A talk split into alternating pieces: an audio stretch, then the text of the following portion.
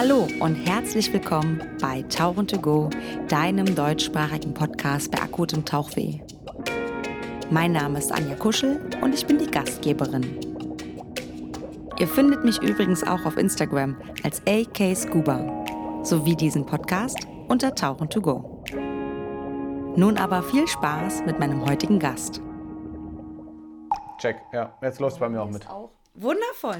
Warte mal, irgendeine, was hatte ich denn, was hatte ich denn gerade noch für eine, äh, für eine Oh, Frage? weia. Ach so, genau. Äh, einfach damit ich das einschätzen kann, wie ich Sachen erkläre. Ähm, was ist denn so deine, also deine Zuhörergruppe, die haben alle Tauch-Background? Ja, also oder? eigentlich hören das Leute, die alle schon tauchen.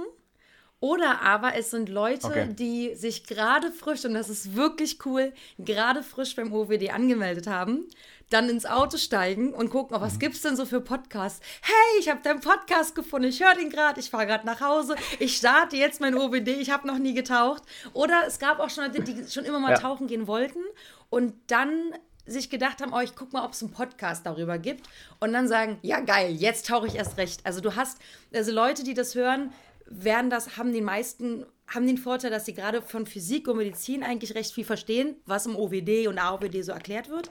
Und alles andere darfst du sehr gerne ausführen. Also es ist, du warst ja in der YouTube, in dem YouTube, ähm, wie sagt man, Format, Leroy, Leroy fragt oder so heißt es, glaube Ja. ich.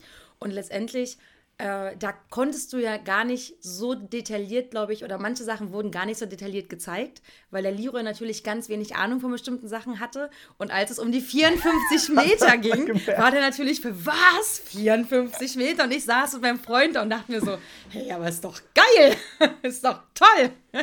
Deswegen, es war wirklich, ja, das ist immer, es, es war wirklich schön zu ist sehen, immer die ja. Perspektive, ne? den, den Background, den die Leute haben, aber der, der, gut, der hat ja gar nichts mit Tauchen zu tun. Ne? Aber das ist schon mal Ja. gut zu wissen, dann weiß ich, okay, wir können ganz normal über die Tauchsachen reden und äh, alles gut. Ja, verstehen mega genial. Und wir, Und sonst, genau, sonst hak einfach nach, ne? Hier erklär das nochmal genauer Genau. oder so. Ne? wenn ich dir eine Frage stelle, wo du sagst, das darfst du, darüber ist zu, ist zu sehr detailliert. Also ich hatte so ein paar Fragen, hat mein Freund schon Mhm. gesagt, wird er dir nicht verraten, darf er nicht. Äh, dann sagst du einfach, ich habe ein paar Fragen direkt rausgeschmissen. Wenn es aber wirklich der Fall ist und du sagst, ey, ich kann darüber nicht reden, dann sagst du einfach, dann machen wir, dann schneide ich das Stück raus und wir gehen einfach weiter, stell die nächste Frage oder sowas. Ne, das ist, oder du kannst du sagen, hey, dafür, das ist Ja. zu intern, das können wir nicht sagen, das kann man ja auch so drin lassen. Das ist ja nichts Verbotenes zu sagen, das können wir darüber können wir öffentlich nicht reden. Ist ja kein Problem, glaube ich, ne? Dann lass uns doch direkt starten. Ich habe ein paar Fragen vorbereitet und die Zuhörer und Zuhörerinnen kennen das schon. Du musst mehr oder weniger schnell und spontan antworten. Ich habe mich ja so ein bisschen vorbereitet und ich weiß, dass du auch schon ja einen Tauchschein hast und nicht nur das beruflich machst, was du ja beruflich machst. Was das sein wird, finden wir gleich raus. Wir starten mal. Besitzt du einen Tauchschein im Breitensport? Wenn ja, welchen hast du? Äh, 10 mal S, 3 Stern. Ach krass. Gar nicht schlecht, richtig gut. Ich hätte jetzt, Danke. hätte, witzigerweise hätte ich jetzt mit AOWD gerechnet, aber das ist eine andere Geschichte, warum, ist egal. Nee, das, Ähm, Ding, das Ding kann man sich umschreiben lassen bei uns, das geht. Ja, Alles ist cool, ja, perfekt. Wann war dein letzter privater Tauchgang, wo du sagst, das war für dich wirklich Hobby? Dezember letzten Jahres. Ach, Malediven. cool. Malediven? Ja. Schön, ich mag Tiger halt Malediven. tauchen auf Fufamula, das war. Das Jetzt kann ich dich übrigens nicht mehr leiden, weil da will ich auch unbedingt mal hin. Sehr geil. Ja, cool. Da gab es für die äh, Zuhörerinnen und Zuhörer, es gibt eine Podcast-Folge mit dem Lenny, der dort bei Fuamula quasi die Haie, die dort sind, gefilmt und ausgewertet hat und darüber seine Masterarbeit sogar geschrieben hat. Quasi, weil diese Hai-Population, die es da gibt, ist einzigartig. Die Tigerhaie. Es ist eine sehr große Hai-Population. Kann ich dir empfehlen, kannst du auch mal reinhören, Christian. Mach ich Wir, mal. wir machen mal weiter. Wenn du privat tauchst, machst du ja, du hast ja eine schöne Kamera, wie ich gerade erfahren habe, machst du eher Fotos oder eher Videos? Wofür Videos. brennt dein Herz? Videos. Okay. Echt Videos, ja? Eher so im Hochformat Ja, für hab- Stories? Nee, ich habe ähm, ich hab für mich gemerkt, immer mal, wenn ich, wenn ich irgendwie Bock habe, irgendwie auf Urlaub oder so, jetzt gerade so Winterzeit ist immer so ein Klassiker, ne? Also dann stöber ich wirklich in meinen eigenen Tauchvideos, die ich mal gemacht habe und mir fällt halt auf, Fotos, die gucke ich halt irgendwie, ja, die gucke ich halt einmal an und dann ist irgendwie gut, aber bei den Videos kannst du dich halt noch so an die, ja, kann man sich halt einfach geil an die Situation erinnern, ne? Und Ja, das ich weiß, ist, da du kommt das halt auch irgendwie geiler rüber, ja. Ja, das glaube, das ist, Ist auch natürlich der nicht Grund. das Gleiche, aber Nee, ich weiß, aber das Ding ist einfach, also Fotos kannst du wunderschön gestalten und bei Videos ist aber so dieses, dieser Moment kommt letztendlich besser rüber, habe ich das Gefühl. Deswegen glaube ich, laufen auch Reels auf Ja. Instagram so gut, ne? Hm, ja. Wenn Aber du für tauchst. Social Media habe ich da ehrlich gesagt noch nichts gemacht. Nee, schade eigentlich, weil du hast wahrscheinlich geiles Material von Fuvamula. Ja, nicht nur Fufamula, auch andere Sachen, aber Glaube das ich kommt dir. vielleicht immer noch mal rein. Wenn du tauchen gehst, tauchst du lieber. Nee, ich, ich stelle die Frage anders. Wenn du tauchen gehst, wonach suchst du am liebsten? Und da meint man nicht Großfisch. alles. Großfisch? Okay. Ja, definitiv. Großfisch. Also Haie, auf den Wal warte ich noch, aber Haie ist alleine, boah, love it. Haie sind der Hammer. Ja, Haie sind toll. Ja. Ja, Wale habe ich auch noch nicht gesehen. Da gibt es ja mehrere Orte, ne, wo man die sehen kann. Domika Dominikanische kann man die sehen. Äh, Hm. Gibt es die, wo die auch schlafen und so. Und da habe ich auch richtig Bock drauf, mal irgendwann dahin zu gehen, zu gucken, wie die Wale schlafen. Das wäre toll. Ja. Aber das ist halt auch krass mit den, mit den, äh, mit gerade die Plätze, wo du mit Walen, also wo Wale im Wasser sind, darfst du auch häufig nicht mit Tauchausrüstung rein, ne? Sondern das ist dann vielleicht mal Whale-Watching oder wenn es ja hoch der Gefühle, du kannst mal schnorcheln gehen, aber Ja. Ja. Also das Es ist, glaube ich, echt ein Glücksfall, wenn du sowas hast, ey. Ja, eine Freundin von Das mir, die war in, Ost, ist auch in Australien und hat eine Tour gemacht zum, ähm, so eine Freitauchtour. Und dann waren die an einem Ort, wo die Wale auch sein könnten. Und da waren auch welche. Und das ist witzigerweise, dürfen sie nicht ins Wasser mit quasi in Freitauchausrüstung, wenn die Wale schon da sind. Wenn sie aber drinnen gewesen wären und die Wale wären gekommen, dann wäre das kein Problem gewesen. Total komisch ist die Regelung, aber sie meinte, ich, sie fand es auch gut, dass sie nicht reingegangen, also man könnte das ja, ja, wir waren jetzt zuerst wir haben den, den, Wal gar nicht gesehen. Die sind aber nicht rein, weil der eine Wal, der war wohl sehr, sehr lange hinterm Boot, den ganzen Vormittag. Und da war dann die Vermutung, dass der vielleicht gerade ganz frisch gekalbt hat und deswegen sehr erschöpft war. Und deswegen waren alle cool, meinten, hey, lass doch den Wal mal so ein bisschen Wal sein und sich ein bisschen erholen. Ja, sehr, fand ich sehr Ja, cool. schön, wenn die Leute auch so denken, ne? Ja, voll genial, ne? Jetzt habe ich eine Frage. Kannst du deinen Beruf beschreiben in drei Worten oder aber in einem Satz? Schwer ist nicht.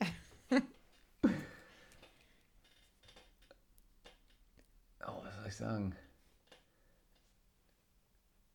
Du darfst auch fünf benutzen, wenn drei nicht geht. Anspruchsvollste Tauchausbildung Deutschlands. Finde ich gut. Das finde ich, Ich glaube, das ich, passt ganz gut, Das ja. finde ich ziemlich cool, ja. Finde ich wirklich sehr, sehr cool. Darauf kommen wir tatsächlich noch zurück, weil letztendlich ist es genau das, wo ich noch eine Frage zu habe. Ähm, aber wir gehen weiter. Ich habe noch eine Frage. Denn du bist Minentaucher. Wir können das jetzt einfach mal so auf. Du bist Minentaucher. Und Mhm. daher wäre eine Frage: Hast du schon mal an einem Ort eine Mine gefunden oder musstest die borgen, wo man eigentlich keine Mine finden möchte? Wo man sagt, da gehört sie nicht hin.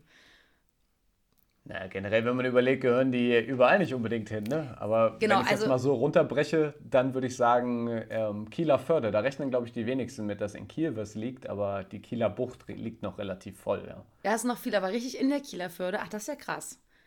Da gibt es einen Grund für, warum da Sachen liegen. Das, da ist Nebel unter anderem ein Grund. Da können wir nachher nochmal drüber sprechen. Erinnere mich daran, Ja. wenn ich es vergessen, weil ich es wirklich spannend fand. Ähm, hast du schon mal nach einer Mine getaucht und hast aber was ganz anderes gefunden, wo du sagst, hä, hä? Ja. ja? Was war das? Ja. Ähm, also es ist generell relativ häufig bei uns. Wir haben, wir kriegen Sonarkontakte und es ist natürlich immer das Ding, kriegst du jetzt die Sonarkontakte von einem modernen Sonarsystem oder eher von, sagen wir mal, einem älteren. Und ähm, wenn du ein Sonarsystem hast, was nicht ganz so gut ist, also es gibt so Sidescan-Sonars, die lösen echt gut auf. Da siehst du dann, kannst du sehr gut am Schatten allein erkennen, okay, habe ich da einen Stein liegen oder ist es eine Mine, weil die Schatten einfach relativ, wie soll ich sagen, geradlinig sind. Sehr sauber sind, sind ne? asymmetrisch. Genau. Daran kannst du es gut erkennen. Die Aufnahmen haben wir aber selten gehabt, wenn ich drin war, muss ich ganz ehrlich sagen. Und wenn du ein anderes Sonarsystem benutzt, dann ist halt so, ja, da wurde was reflektiert, also auch stark reflektiert und das kann alles sein. Also ähm, das ist bei uns immer das Ding, man denkt, wir tauchen permanent an eine Mine ran. Das ist einfach ehrlich gesagt nicht der Fall, sondern du rechnest natürlich in den Gebieten damit, dass du eine Mine unten findest, aber du hast häufig auch einfach einen Stein oder also das Ding war zum Beispiel, wo du das jetzt gerade sagst, äh, da war ich allerdings nicht Taucher, sondern da war ich Einsatzleiter, also oben im Schlauchboot. Und da war auch, ja, da haben wir einen Kontakt und äh, safes Ding, auch eine Mine. Und das war letzten Endes eine Waschmaschine. Also wo halt mitten in der Ostsee, weit, weit und breit nichts. Also der einzige Sonar-Kontakt auch in einem relativ großen Gebiet, weit und breit nichts. Und der hat natürlich super ausgeschlagen, weil das ist super kantig, das Ding, auf irgendeinem, ich sag mal, Sandboden. Also top äh, Top-Echo gehabt, ja, und dann runtergegangen und dann äh, ist der Taucher da hochgekommen und hat er gesagt, ja, äh, das ist eine Waschmaschine. Krass, wie ist denn die Reaktion auf dem Boot dann, wenn alle so, hä, war Waschmaschine? Na, wir haben, ja, wir, ähm, die Ding, das Ding ist, die an Bord sind meistens, in einer Zeit sind die richtig heiß. Also man nennt das dann auch Minenjagd, wenn du jetzt in Gebieten bist. Ähm, dafür gibt es ja auch die deutschen Minenjagdboote. Da ist wirklich der Auftrag, die fahren ihre Tracks ab und scannen den Meeresgrund mit dem Sonar oder auch die Wassersäule. Du kannst ja auch Minen in der Wassersäule haben. Und die sind natürlich sau heiß darauf, auch dann was zu finden, weil es ist einfach ein Erfolgsgefühl, wenn du weißt, okay, ich habe da jetzt gerade was gefunden und im besten Fall kannst du es auch direkt beseitigen. Also du hast einfach die Gefahr per se Weg. gebannt. Ja, genau. Und da ist es dann immer so ein bisschen schade, die freuen sich natürlich, du gehst als Taucher rein und dann hast du halt einen Stein. Und ich habe auch schon mal eine Tour gehabt, irgendwo Richtung Norwegen war das, da bist du irgendwann abgestumpft, da hast du nicht mal mehr mit einer Mine gerechnet, sondern da war, ja, ja, und da ist ein guter Kontakt und da ein guter Kontakt und du wusstest eigentlich schon, ja, in dem Gebiet, du guckst so links und rechts mal ans Ufer, äh, Steilküste aus irgendwelchen Felsen, ja, kann ich dir grob sagen, was da liegt. Okay, so, witzig, ne? Verrückt. Aber eigentlich dann cool, wenn man keine findet, oder? Letztendlich. Es ist so ein. Äh, ja, das ist halt so, da, da bin ich zwiegespalten. Das ist, war eigentlich freust, also auch als Taucher freust du dich natürlich. Klar ist das eine andere, wenn du dann Stein hast, dann ist das halt ein Killefitz-Tauchgang, ne? Aber wenn du halt was gefunden hast, das ist eher schon, das ist quasi wie bei Überraschungseiern früher, entweder du hast eine Figur drin oder du hast einen Bausatz. Ich und über den Bausatz hat man sich nicht gefreut, sondern so, ja, und dann hast du halt eine Figur, du freust dich einfach, wenn du was gefunden, wenn du wirklich was gefunden hast und dann ja. deinen Job auch so ausführen kannst, wie du dafür ausgebildet wurdest und dann nicht, ja gut, du machst einen Tauchgang auf den Stein, ne? Das ist halt ja. eine Zeit, also ja, es ist sicherer, okay. aber mhm. das ist nicht das, Ich kann es nachvollziehen, ne? okay. Ich habe noch die letzte Frage für unsere schnelle Runde, die sich ein bisschen aufgesprengt hat. Haha, welch Wortwitz. Alles gut. Und zwar, ähm, letzte Frage ist, gibt es inzwischen auch Frauen bei den Minentauchern? Nein. Nein. Denn ich, ich, sag, ich möchte aufklären, ich habe ja eben diese YouTube-Episode gesehen mit dem Leroy und da ging es darum, dass es eventuell eine Frau gibt, ja, die in der Pipeline ist, aber das hat sich ja. leider nicht erledigt. Das heißt, an der Stelle sage ich für alle Zuhörer und Zuhörerinnen, die jetzt hören und das Gendern scheiße finden, habt ihr Glück gehabt. Ich muss nicht gendern, weil es sind rein in Deutschland Minentaucher und damit brauche ich nicht MinentaucherInnen sagen. Also in dem Fall oh, gibt es keine Genderei heute. Okay, ich habe mir Gedanken gemacht und habe ähm, nein, andersrum. Gott, ich komme ganz durcheinander. Ist aber nicht schlimm. Du musst dich nämlich noch mal ganz kurz vorstellen, wer du bist, was du machst, wissen wir. Aber grob einfach, sag doch noch mal ganz kurz, hol doch die ZuhörerInnen noch mal ab, wer du so bist. Genau, mein Name ist Christian Prange. Ich bin seit 2013 Minentaucher und jetzt seit, boah, ja, knapp über vier Jahren mittlerweile Minentaucher-Ausbilder und bilde den Nachwuchs der deutschen Marine quasi damit aus. Also alle, die Minentaucher werden möchten, durchlaufen seit vier Jahren bei mir die Ausbildung, sind da mehr oder weniger glücklich drüber. Das, das ist gut. Ja. Das ist, das ist der Job, ja. Ja. Genau. Bist du als Minentauchausbilder aktiv noch selbst im Wasser für die Minenjagd als Taucher? Ähm, nein, Genau, das ist eben das Ding, wenn du in der Kompanie bist oder auf einem Minentaucher-Einsatzboot, so nennt sich das, dann wirst du auf Manöver oder Einsätze geschickt, wo halt aktiv Minenjagd betrieben wird. Wenn du in der Ausbilderposition bist, so wie ich, bist du wirklich dafür zuständig, dich nur auf die Ausbildung zu konzentrieren. Und wir sind auch ein relativ, wir sind ein kleines, sehr eingespieltes Team. Und jeder hat auch so grob seine, also hat bestimmte Abschnitte der Ausbildung, die er macht. Und da musst du dich einfach darauf fokussieren, das zu machen. Da hast du jetzt auch nicht die Zeit, dann links und rechts mal irgendwie noch irgendwelche anderen Seefahrten mitzumachen. Ähm, das heißt, wir tauchen natürlich auch mit unseren Schülern, aber wir haben nicht mehr dieses, dass wir unterwegs sind und dann, ja, jetzt machen wir hier Minenjagd. Also wir üben sowas ähnliches mit unseren Schülern, ja, aber nicht mehr den, das Aktive. Das haben wir nicht, nee. Findest du das schade? Weil du ja gerade gesagt hast, wenn du als Taucher unterwegs bist, dann hast, freust du dich ja, wenn ihr eine Mine findet, weil das ist natürlich eine Bestätigung, ihr habt euren Job gut gemacht. Wahrscheinlich ist es so ein bisschen diese Richtung und sagt, okay, cool, ich, hab, ich kann das machen, wofür ich ausgebildet worden bin.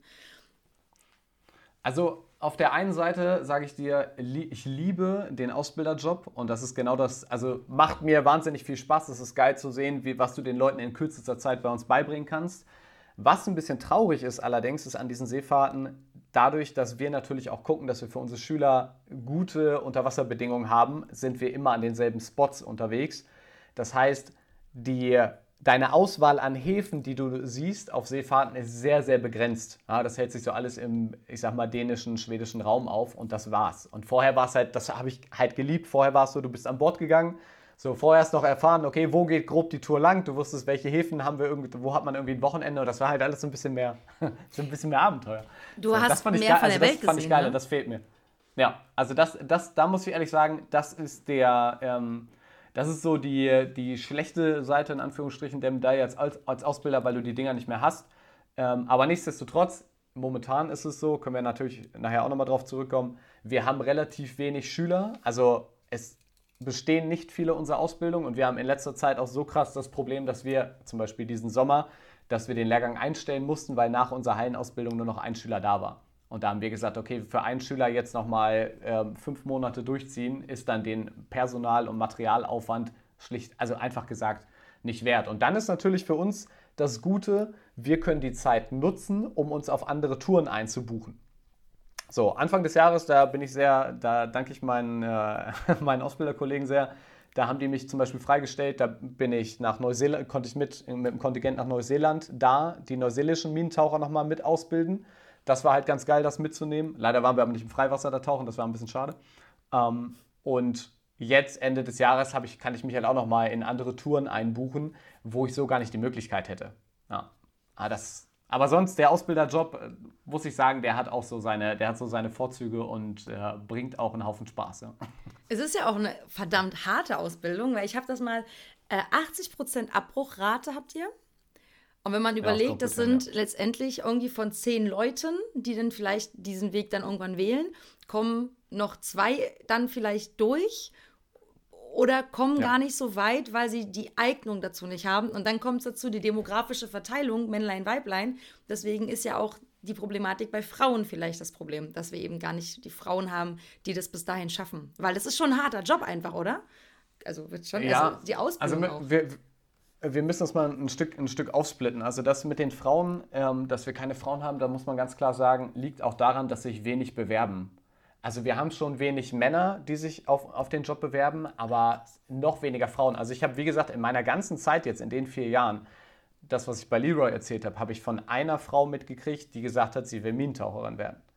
So, die wird höchstwahrscheinlich, wenn sie den Einstellungstest besteht, wird die nächstes Jahr eingesteuert. Also dann, ah. ne, dass sie, dann kommt, genau, dann kommt die in die, kommt die in die Hallenausbildung mit rein. Aber genau wie du sagst, das ist das Problem. Wir haben einen Einstellungstest, der ist jetzt der ist nicht unmenschlich. Also, wenn du dich ein halbes Jahr darauf vor, also eine normale Fitness hast, in meinen Augen eine normale Fitness, du hast ein halbes Jahr, um dich vorzubereiten, easy peasy lemon squeezy, gehst du locker durch. Ja, das sind ein paar Klimmzüge, du musst ein bisschen in einem bestimmten Tempo laufen, bestimmten Tempo schwimmen, aber es ist jetzt auch, es ist keine Olympialeistung, die du, die du abliefern musst. Viele denken aber, okay, wenn sie den Einstell Einstellungstest bestanden haben, dann ist das so ungefähr das Level, auf dem man arbeitet. Und das ist halt für uns nur die Basis, um in der Halle darauf aufzubauen. Und dieser Aufbau passiert relativ zügig. Und wenn du nicht über das Mindestmaß sportlich vorbereitet bist, dann Wird's kommst schwer. du relativ zügig an, an deine Grenzen und äh, da reiben sich auch heutzutage echt viele auf, das merkt man. Ja. Ich habe irgendwann mal diese Doku gesehen, das war, glaube ich, nicht, das war nicht die Mine, das war, ähm, ah, irgendwas mit Bunde, nee, nee, das war, oh Gott, jetzt fällt mir wirklich der Name, ich habe es extra, ich habe es auf dem Zettel, warte. Das waren die, Kampfschwimmer. Es gibt eine Dokumentation ja. über die Kampfschwimmer, die da Übungen machen. Und ich habe immer gedacht, ja, geil, Kampfschwimmerin, als ich angefangen habe zu tauchen, voll geil, will ich auch werden. Ich war grundsätzlich, als ich damals zur Bundeswehr gehen können, zu klein, 1,57. Inzwischen ist es, damals war es irgendwie 1,62. Inzwischen ist das, glaube ich, auch aufgelockert. Jetzt bin ich aber, glaube ich, zu alt. Und diese Übungen, die da gemacht werden oder die sie dort auch gezeigt haben, und ich gehe davon aus, das ist nicht mal ein Teil von dem, was da passiert, sind schon heftig. Ja. Also mit Flossen an, aus, unter Wasser, Luft anhalten und ich atme tatsächlich sehr gerne. Also das merke ich auch im Freitauchen so, dass, nee, ich will dich dann nicht, nicht atmen müssen können dürfen. Und es gibt eine Übung, die ich gesehen habe, die ich regelmäßig auch übe, wenn ich Freitauchen bin. Und zwar fand ich finde die total spannend, weil die ein geiler Skill ist. Das ist Maske quasi liegt am Poolbecken, du tauchst runter, wir haben bei uns fünf Meter und dann musst du sie mhm. ausblasen, aber es darf keine Luftblase rauskommen. Das heißt, du darfst sie mhm. nur ausblasen, dass quasi wirklich nur das Volumen der Maske ausgefüllt ist. Ich finde das eine geile Übung.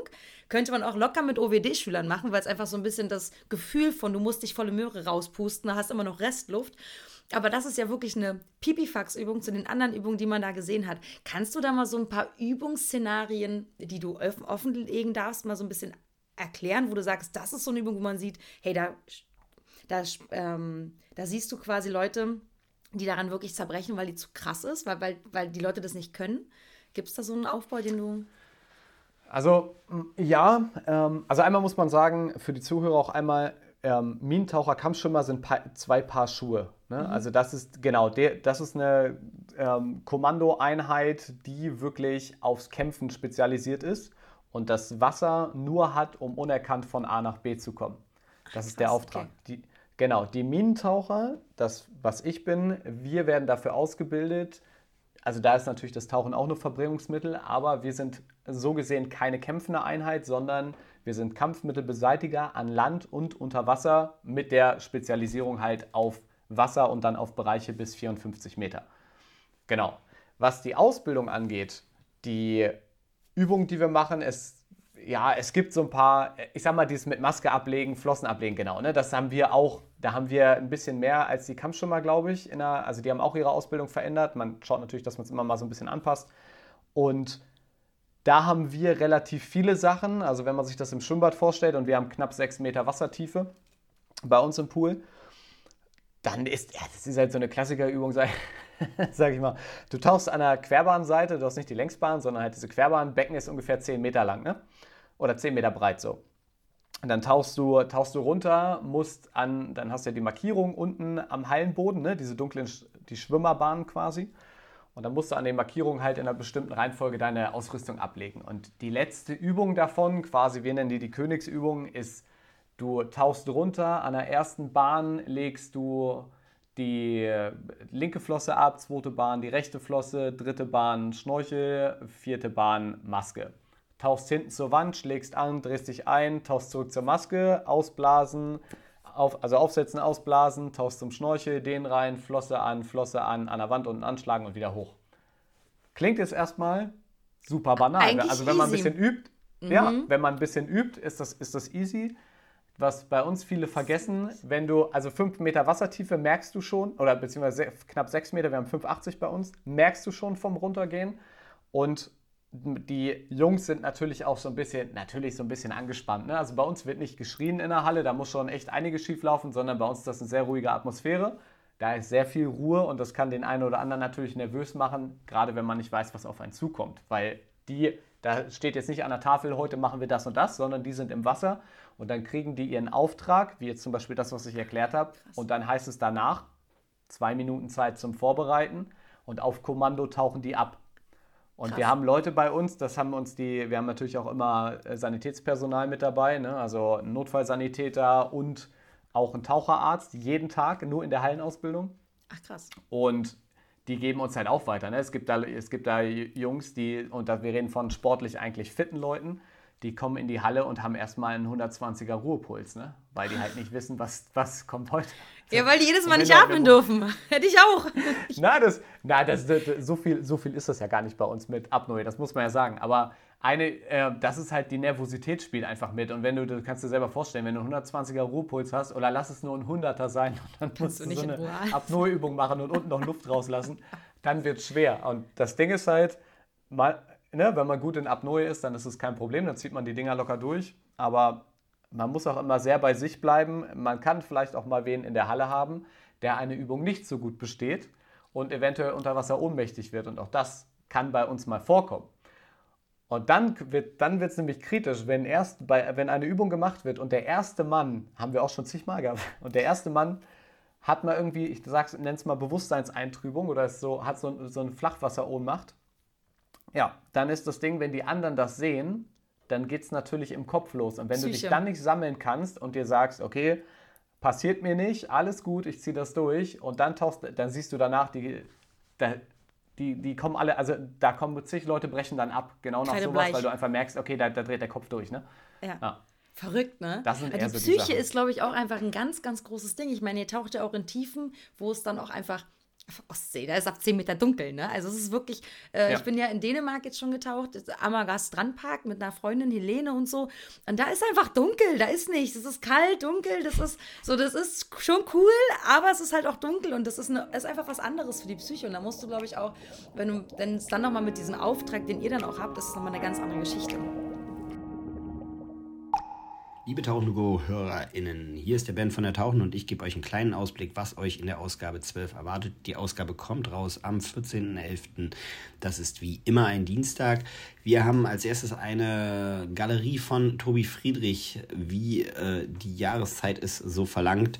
Eiskalt, es geht um Kaltwasserbilder, Hammerfotos von unserem Top-Fotografen Tobi Friedrich. Außerdem gibt es natürlich einen kleinen Messerückblick von der Interdive und noch weitere tolle Geschichten. Wir haben eine kleine Story über Mafia Island in Tansania, also ein kleines Island im äh, Indischen Ozean drin. Außerdem haben wir eine lange Geschichte von Brandon Cole über Island drin, passend zur Jahreszeit, eisig und kalt, eisiges Land. Und außerdem weiterhin eine größere Geschichte von Timo Dersch über die Wracks vor North Carolina in den USA. Zudem der Gröbener See in der Betrachtung ist ein großer Sechsseiter drin. Außerdem weiterhin Wolfgang Pölzer mit einem Safari-Boot, einem neuen der MY Destiny in, im Roten Meer in Ägypten.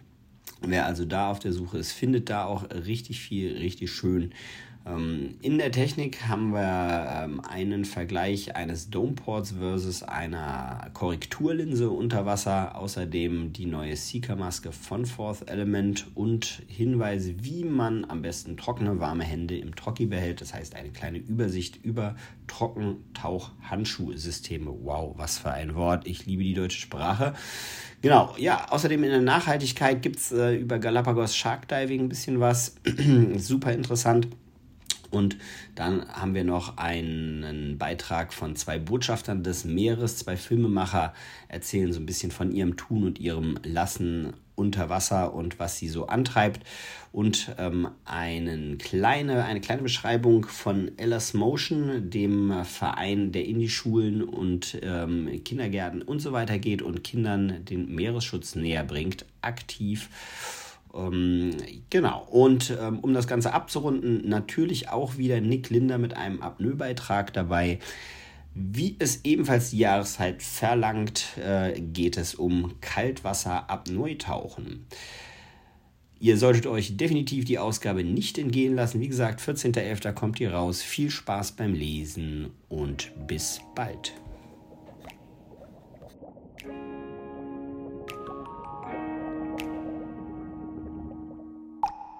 Was ich jetzt noch interessant finde, ich weiß, das habe ich eben, das hast du auch in dieser, ich, ich habe mich sehr auf diese YouTube-Serie, ich habe, also das fand ich sehr spannend und ich fand es auch wirklich sehr witzig, dir dazu zu gucken.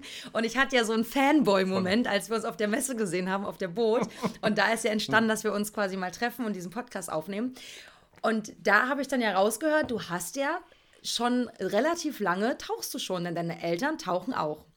Das heißt, kannst du dich Genau. überhaupt noch erinnern? Ich meine, du hast jetzt so viel getaucht und so viel schon gemacht und gesehen, wie dein erster Tauchgang eigentlich, also dein allererster Tauchgang war. Kannst du dich daran erinnern? Ja, mein allererster Tauchgang war eigentlich echt scheiße. ja, muss man, muss man so sagen. Meinen ersten, ich habe relativ spät angefangen mit dem Tauchen. Also ich bin schon, wie gesagt, meine Eltern tauchen seit, boah, mittlerweile, ich glaube, 35 Jahren oder so, vielleicht länger. Ähm, und da habe ich es als Kind relativ zügig mitgekriegt. Ne? Also wir haben immer Sommerurlaub in Kroatien gemacht. Wir, mein Bruder und ich an der Tauchbasis irgendwie mitgeholfen. Ne? Allein dieser Neoprengeruch, das habe ich geliebt als Kind. Ne? Heutzutage ist es ein bisschen anders. Schwierig.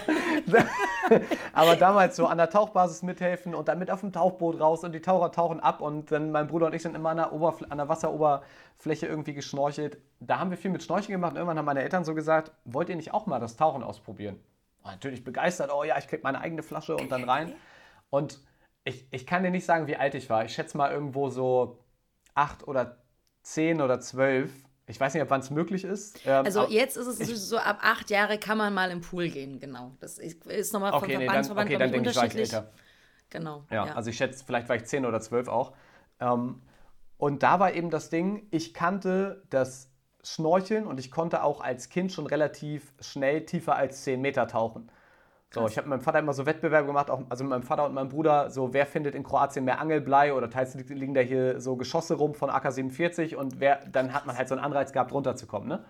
So, und da war das Ding, ich wusste also, okay, ich kann runtertauchen und kann mir auch Sachen angucken und kann mich halt frei bewegen. Und dieser Schnuppertauchgang war halt einfach so, so wie ich es jetzt gerade, also wie ich mich erinnern kann. Der Guide muss mich am Flaschenventil gehabt haben, hat mich eigentlich entweder neben sich gehalten oder, ich- das weiß ich nicht mehr, oder unter sich gehalten. Und ich bin gefühlt so 30 Zentimeter mit dem Gesicht vorm Boden lang und habe mir nur Steine angeguckt und dachte, und nichts gesehen, gar nichts. Und konnte mich halt nicht frei bewegen. Und das war so das, wo ich so dachte, hä, warum, also warum soll ich jetzt mit dem Tauchen anfangen? Da habe ich ja gar nicht die Freiheit wie beim Schnorcheln. Und dann ist es erstmal liegen geblieben. Und irgendwann kam das über eine, boah, wann habe ich meinen ersten Tauchschein gemacht? Ähm, ich glaube 2011 oder so. Und da kam das, dass ich bei, ähm, bei so einem, ich glaube über ein Zivil, ich habe vorher Zivildienst gemacht beim Bund, das ist eine lustige Sache, ähm, und habe da so ein äh, Seminar gemacht, gewaltfreie Kommunikation, hat meine Mutter mich damals hingeschickt. Love it. Ja, das war, ach, das war noch eine andere Zeit. Ja, ähm, genau, und da halt äh, dieses gewaltfreie Kommunikationsseminar gemacht. Und da war eine Frau, die in irgendeiner Tombola einen Gutschein für ein Open Water, für eine Tauchbasis in Hannover äh, geschenkt gekriegt hat. Hat aber überhaupt keinen Bock auf Tauchen gehabt. Und dann bin ich mit ihr ins Gespräch gekommen und die hat mir das Ding echt für einen Appel und ein Ei verkauft. Also, Oh, keine Ahnung, ich glaube, ich musste das Buch noch irgendwie mitkaufen da. Das, Mhm. das äh, genau, das, äh, dieses Open Water Buch. Und ich glaube, insgesamt habe ich 140 Euro oder so bezahlt. Also wirklich geschenkt, ne? Ja. So, und dann habe ich in Deutschland günstig. mir was wichtig. Ja, mir war es mir war's wichtig, meinen ersten Tauchschein in Deutschland zu machen, einfach, dass ich schlechte Bedingungen, also die Einstellung hatte ich damals schon, Mhm. einfach, dass ich schlechte Bedingungen kenne und dann, äh, ich sag mal, bei besseren Bedingungen kommt es dann immer klar, ne? Ja. Genau, und war dann irgendwo im Salzgittersee unterwegs hier mit, keine Ahnung, auch, was weiß ich, zwei Meter Sicht oder so, räudig kalt, weil es irgendwie im März war, in so viel zu dicken, so sieben Millimeter Diese alten mit Neoprenanzüge. Eisweste und ja, genau. Ja, also hat keinen Spaß gemacht, aber man hat es gut gelernt. Ne? Und das, also Spaß gemacht hat es mir trotzdem, aber es war halt nicht so, dass ich sage, boah, geil, das schockt wie Malediven oder so. Ne? Mhm. Ja. Und danach, nach diesem Tauchschein in Deutschland, habe ich einen Tauchurlaub mit meinen Eltern gemacht. Ich glaube, das war 2011.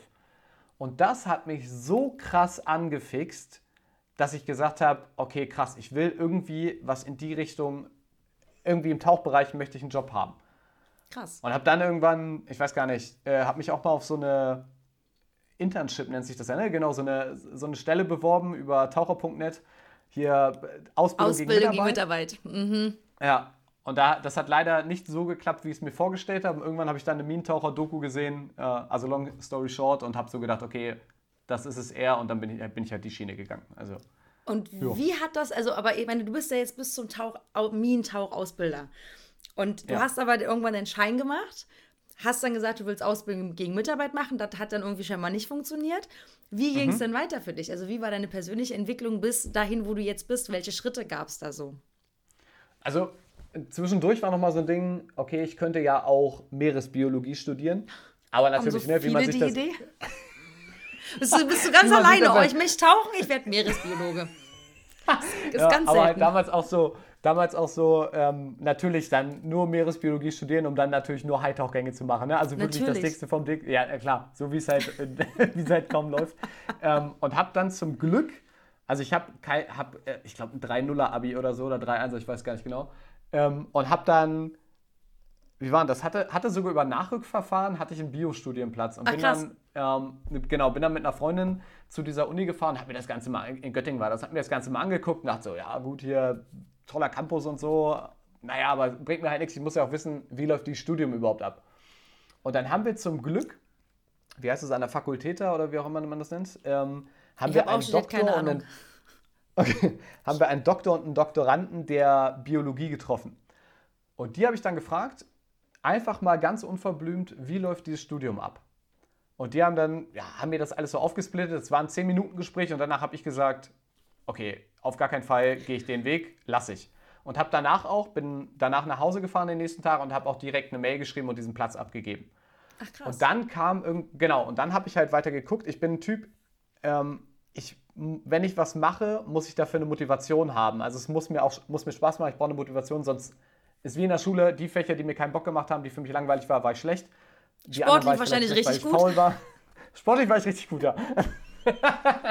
ja, und ähm, genau, und dann irgendwann war es, habe ich, ich habe mir echt Zeit gelassen nach der Schule, also mit dem Zivildienst eingeschlossen. Ja, also ich glaube, nach zwei Jahren oder zweieinhalb Jahren habe ich die Entscheidung gehabt, okay, ich weiß, was ich machen will, ich will Minentaucher werden. So, dann hat der Bewerbungsprozess halt länger, genau, ich habe, wie ist das gekommen? Ich habe eine N24-Doku gesehen über die Minentaucher, die kann man auch bei YouTube heutzutage noch gucken, ich, oder heißt da Fokus oder keine Ahnung, ähm, von Fokus TV. Da kannst, kriegst du einen realistischen Einblick in unsere Ausbildung. Okay. Wirklich einen realistischen Einblick, Ich suche sie und packe sie in die, äh, in die, in die, in die Shownotes rein, wenn ich es nicht vergesse. Das, Ja, äh, mach das gerne. Kann ich dir die Links ausschicken. Ah, perfekt, Ähm, noch besser. man- ja, cool. Genau, da kriegt man einen guten Eindruck und für mich war das so, das war so meine Bibel. Also ich habe damals, war ich lange nicht so sportlich, wie ich heute bin oder gerade noch zu meiner Zeit, als ich selber Schüler war. Ähm, und ich habe mir einfach gesagt, okay, die Sportlichkeit habe ich noch nicht, aber das wird mich echt reizen, was die für Übungen unter Wasser machen, hier mit Unterwassermarsch und in Flecktarn tauchen und sowas, also in Uniform, da fand ich halt mega geil. Und dann ging, konnte man ein Praktikum machen bei der Bundeswehr. Ähm, das war damals, damals hieß das hier noch spezialisierte Einsatzkräfte der Marine. Das waren Kampfschwimmer, Minentaucher und Boarding-Soldaten zusammen, also drei Einheiten, einfach zusammengepackt. Und die haben ein Praktikum angeboten für Leute, die gerne Kampfschwimmer oder Minentaucher werden wollen. Und Gibt's dieses das Praktikum war immer noch sowas? Im- Also ähm, bei, nee, mittlerweile ist es separat. Also bei Minentaucher kann man ein Praktikum machen und bei Kampfschwimmer kann man separat ein Praktikum machen. Und da kann man halt auch reinschnuppern. Da kriegt man mal so ein bisschen gezeigt, macht mal so ein bisschen Flossenschwimmen in der Ostsee. Also, ja, also jetzt bei uns das Praktikum Freiwasserschwimmen, kriegt ein bisschen gezeigt, wie läuft so ein Tauchen bei uns ab, kriegt ein bisschen was gezeigt über Munitionsbeseitigung. Dürfte und ich man macht natürlich den Einstellungstest. auch teilnehmen? Darf, glaube, also wenn darf, da darf da jeder teilnehmen? Das fände ich total spannend jetzt gerade. Nur eine Frage für eine Freundin. Also, also ich glaube, da kann, ja, also ich glaube, da gibt es keine, keine Beschränkung, müsste ich mal nachfragen. Ne? total interessant. Genau, und- ja, okay, weiter. Und auf jeden Fall, genau, genau auf jeden Fall gab es dieses Praktikum damals auch. Und da hatte ich mich dann drauf beworben. Und das ging eigentlich, das war nur eine Woche lang, war das, wie soll ich sagen, ja, du wurdest sportlich gut rund gelutscht schon, da- damals ja noch Zivilist gewesen, ne? Äh, hast sportlich gut was abgekriegt und ja, hast mit 14, wir haben mit 14 Mann in einem Raum gepennt, dann am zweiten oder den, die erste oder zweite Nacht war direkt ein Nachtalarm, wo man dann mit, äh, wo wir dann laufen gegangen sind und ja, hier der Ziegelstein möchte auch noch mitlaufen und keine Ahnung. Und, und ich fand das so geil, also mich hat das so, hat es wirklich so umgehauen, einfach nur dieses, dieses Gemeinschaftsgefühl, dieses, ähm, ja, diese, diese sportliche, also die, die körperliche Betätigung da, ich bin noch nie, so, glaube ich, vorher noch nie so viel am Stück gelaufen wie da. So, und das hat mich so begeistert und da hatte ich, glaube ich, die Bewerbung auch eh schon eingereicht, aber spätestens das war so das, wo ich für mich gesagt habe, okay, geil, ich will es auf jeden Fall machen. Und was ich Okay. damals halt krass fand bei dem, genau, was ich krass fand, das weiß ich noch, bei dem ähm, Praktikum war ein Typ bei, der ist äh, jetzt, der ist mittlerweile in Pension, also auch ein alter Minentaucher. Und der, also wir sind angekommen, du musst dir vorstellen, du hast, siehst da einen Typen, graue Haare, grauer Bart. So, ja. Und der hat mit uns dann hat zu uns gesagt, ja, ich mache mit euch hier einen kleinen Einweisungslauf durch die Kaserne und dann können wir, können wir uns hier mal die, die Gebäude angucken und die, die, zeige euch mal, was hier so ist. Und dann dachte ich so, Alter, was will der grauhaarige Mann uns jetzt zeigen, ne? Und dann hat er ein Tempo, ohne Scheiß, du musst dir vorstellen, wir waren 14 oder 16 Leute, glaube ich, bei diesem Praktikum und alle so, acht, ich glaube 18 bis 28 junge Leute und die meisten halt auch fit. Und dann legt er da ein Tempo an den Tag und alle sagt auch so, ja, Sie können auch Fragen zu den Gebäuden stellen. Du hast so mitgekriegt, ab Gebäude 3 wurden richtig viele Fragen gestellt. Und der ist natürlich nie auf den Kopf gefallen und sagt, war auch Minentaucher-Ausbilder vorher und sagt dann so, Männer, also wenn es Sie wirklich interessiert, dann kann ich die Fragen beantworten. Wenn Sie hier nur längere Pausen haben wollen, dann laufen wir durch. So, und das war halt so, du wurdest direkt gefordert. Und da war das Krasse, dieser Typ hat mit uns den Tag später, ähm, hat er uns ein paar Apnoe-Übungen gezeigt und hat mit uns den Schwimmtest gemacht. Und du musst dir vorstellen, wir stehen da mit diesen, sagen wir mal, 14 Kerle, alle sportlich relativ fit, bis auf zwei, drei Ausnahmen. Und dann steht dieser grauhaarige Typ am Beckenrand und sagt so, ja, ich mache Ihnen das mal vor und zieht so sein T-Shirt aus und der war einfach, also der war zu dem Zeitpunkt, war der, war der, der muss 48 oder so gewesen sein. der hatte einen so krass durchtrainierten Körper wie kein einziger von uns 14er.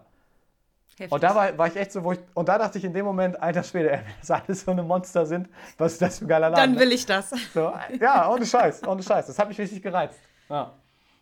Ja, ja, und damit ist das dann nach diesem Praktikum, ich war einfach so begeistert davon und gerade mit dem, dann meine, für mich war dieses, meine Leidenschaft, das Tauchen zum Beruf zu machen, das war für mich so dieses, okay, geil, ich mach das. Mega. Das ist natürlich cool, wenn man das, wenn man das irgendwie miteinander verbinden kann. Das ist absolut. Ja. Ja. Wie sieht denn inzwischen, weil sieht ja dein Alltag ein bisschen anders aus, hast du gesagt. Weil du ja dann ja. eben die Ausbildung machst. Wie sieht denn für die Minentaucher so ein Alltag, und ich kann mir vorstellen, so ein Alltag ist nicht immer gleich, das heißt, so eine alltägliche Woche, wie sieht denn das so aus? Wie kann man sich das vorstellen? Was passiert da so? Und, und, und, und also das wäre auch noch, wie viel aktiv im Feld zu aktiv trainieren tut ihr dann in so einer Woche vielleicht auch? Boah, das kann man schwer pauschal sagen. Also es gibt bei uns Wochen, da ist wen, da liegt wenig an. Also da schaust du halt, dass du irgendwie dein, guckst, dass dein Material alles passt, bildest dich irgendwie weiter, machst Sport, hältst dich fit. Ne? Also das ist bei uns eh so ein Ding, sich fit zu halten. Ähm, und dann gibt es halt andere Wochen, zum Beispiel Tauchwochen, das würde ich jetzt als das bezeichnen. Also das ist dann einfach nur üben hier in Eckernförde. Einfach dass du in der Übung bleibst, das sind keine anspruchsvollen Tauchgänge. Ne? Da gehst du hier irgendwo rein, ja, guckst dir ein bisschen Schlamm an oder irgendwelche Übungsobjekte und dann war's das. Kannst mit Sonargeräten üben oder halt ähm, Kompasstauchen machen oder was, ne, was auch immer geplant ist. Ähm, dann ist es meistens aber so, wenn sowas ist, sind es direkt, ist es meistens eine komplette Woche, wenn nicht sogar zwei. Und da ist dann wirklich vormittags, nachmittags komplett tauchen, teils auch mal Nachttauchen mit drin, einfach um da in Übung zu bleiben. Und dann ist halt so dieser Dienst, wo du jetzt sagst, so im Feld, das sind dann einfach Touren, ne? wo du entweder hast du Land, also wir, wie gesagt, wir bespielen nicht nur Kampfmittelbeseitigung unter Wasser, sondern natürlich auch an Land. Und dann kannst du halt Einsätze oder NATO-Manöver haben, wo du beispielsweise Landmanöver in Griechenland oder in Island, wo du dann irgendwelche Sachen beseitigst, Kampfmittel, selbstgebaute oder halt auch konventionelle, also normale Militärmunition, sag ich mal. Ähm, und gleichzeitig kannst du auch wie vorhin angesprochen, Minenjagd haben und gehst auf irgendein Minentaucher-Einsatzboot oder ein Minenjagdboot und bist dann von bis unterwegs. Früher war es immer so, du hast meistens, keine Ahnung, warst du so drei, zwei, drei Wochen auf See, bist dann für zwei Wochen nach Eckernförde wieder zurückgeflogen, hast dich da irgendwie fit gehalten, konntest deine Familie sehen, konntest ein bisschen runterkommen und dann bist du für drei Wochen wieder weg oder vier Wochen. Und das ist irgendwann mehr geworden. Also wir haben, meine längste Tour war neun, neun Wochen am Stück ähm, die wir dann gefahren sind. Wo warst du da? Und. Aha. Was war das für eine Tour? Weißt du noch, wo ihr da lang gefahren seid?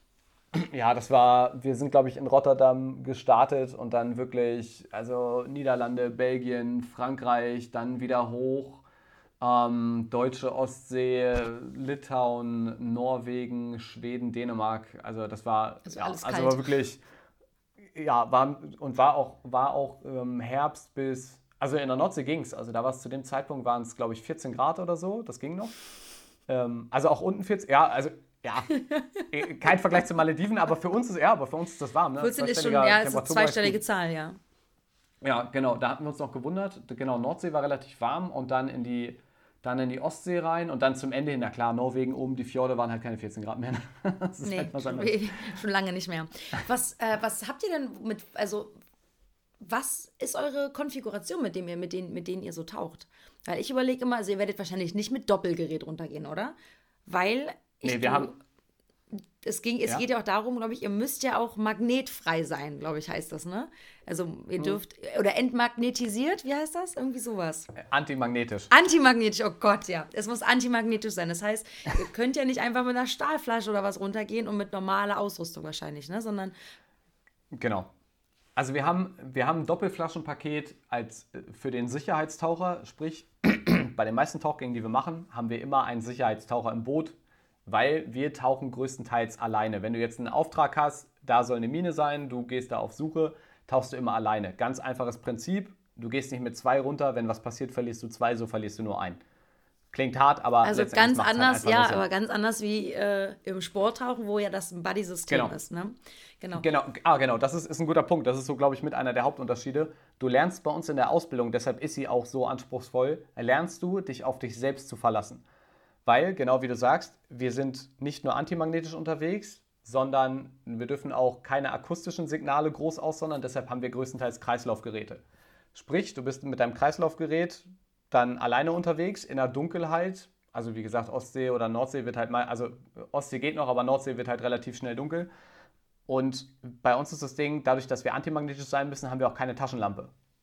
So, das heißt, du musst deine Ausrüstung blind beherrschen, auch wenn du auf 54 Metern Tiefenrausch hast. Also wir tauchen kein Trimix, sondern es ist ein selbstmischendes Kreislaufgerät, was nur aus reinem Sauerstoff und Diligent, also ne, normaler Pressluft halt, zusammenmischt.